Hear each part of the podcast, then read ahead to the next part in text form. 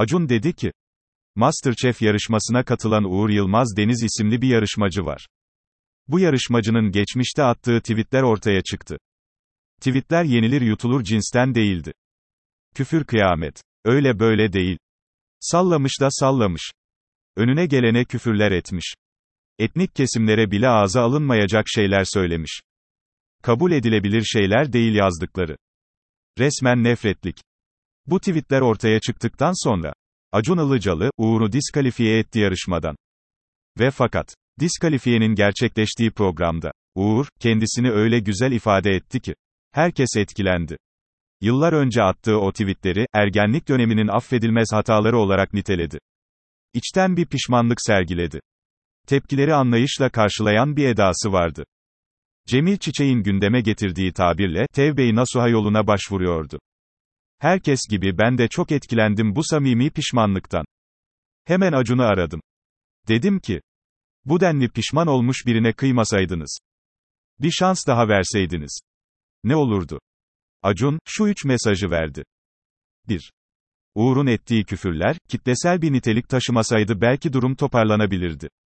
Ama o küfür üzerine bizim tepkisiz kalmamız, küfre sahip çıktığımız anlamı taşıyacaktı. Bunu kimseye anlatamazdık. 2. Uğur'u ekranda uğurlarken, kendisini ifade etmesine imkan tanıdık. Amacımız Uğur'un yaşadığı derin pişmanlığı kamuoyuna yansıtmasını sağlamaktı. Bu amacımızı sağladık. 3. Biz her zaman yarışmacılarımıza sahip çıkıyoruz. Uğur şu anda mutlu. Mutluluğunu da ifade ediyor. Tüm toplumu etkileyen samimi pişmanlıktan sonra Uğur bu konuyla ilgili bir mağduriyet yaşarsa ben yanında yer alırım. Adam haklı abiler. Dağılabiliriz. Şeffaflığa övgü. Bir rakam saklanırsa, bütün rakamlara inançsızlık doğar.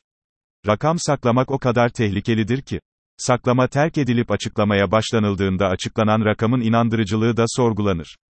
Bu devirde saklamak mümkün değil. Hele sakladığını saklamak hiç mümkün değil. Bu nedenle gürül gürül bir şeffaflık kampanyası başlatmak şart. Zira rakamlara güvenilmezse üzerine konuşacağımız konu kalmaz. İyinin de kötünün de ortaya çıkması için şeffaflık gerekir. İyinin iyi olduğuna bütün kesimleri ikna etmek için şeffaflık gerekir. Kötüyle mücadele azminin ortaya çıkması için de şeffaflık gerekir. Yani şeffaflık, mucize bir dezenfektandır. Muhalefet çok kolay. Farkında mısınız? Türkiye'de artık muhalefet çok kolaylaştı.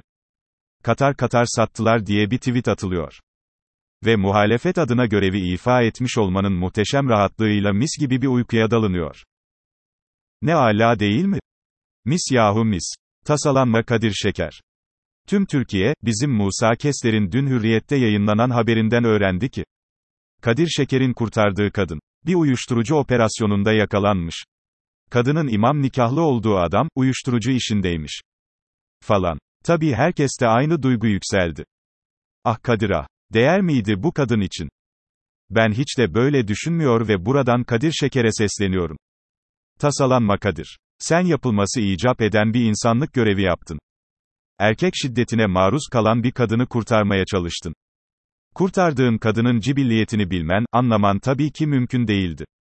Hem bilsen ne olacaktı ki? Önemli olan kurtardığın şahsın karakteri ya da karaktersizliği değildi ki. Önemli olan o anda şiddete maruz kalan mazlum bir kadını, Maganda'nın elinden almaktı. O nedenle sen hiç tasalanma. Söylenenlere bakıp da, keşke falan deme. Ordumuzun kadrini kıymetini anladık. Türk ordusu satılmıştır gibi bir cümle karşısında bütün kaşlar kalktı. Bu ifade, sonradan düzeltilmiş olsa da.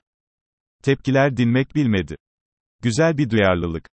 Ama keşke aynı duyarlılığı, FETÖ'nün etkin olduğu dönemde, iyi ki bu orduyla savaşa girmemişiz diyen Bülent Arınç karşısında da sergileseydik. Sadece Bülent Arınç mı bu türden sözler etmişti?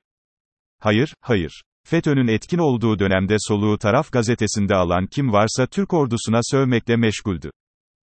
Vesayet adlı sihirli sözcüğün meşru gücüne yaslanıp, vuruyorlar da vuruyorlardı. Ve bugün, Türk ordusu satılmıştır lafına gösterilen tepkiyi görünce, nereden nereye dedim. Neyse, neyse. Bu vesileyle anladık ki, artık Türkiye'de tüm kesimlerde, Türk ordusunun göz bebeği gibi korunması gereken bir kurum olduğuna dair duyarlılık oluşmuş durumda. Bu da bir şeydir. Hem de önemli bir şey.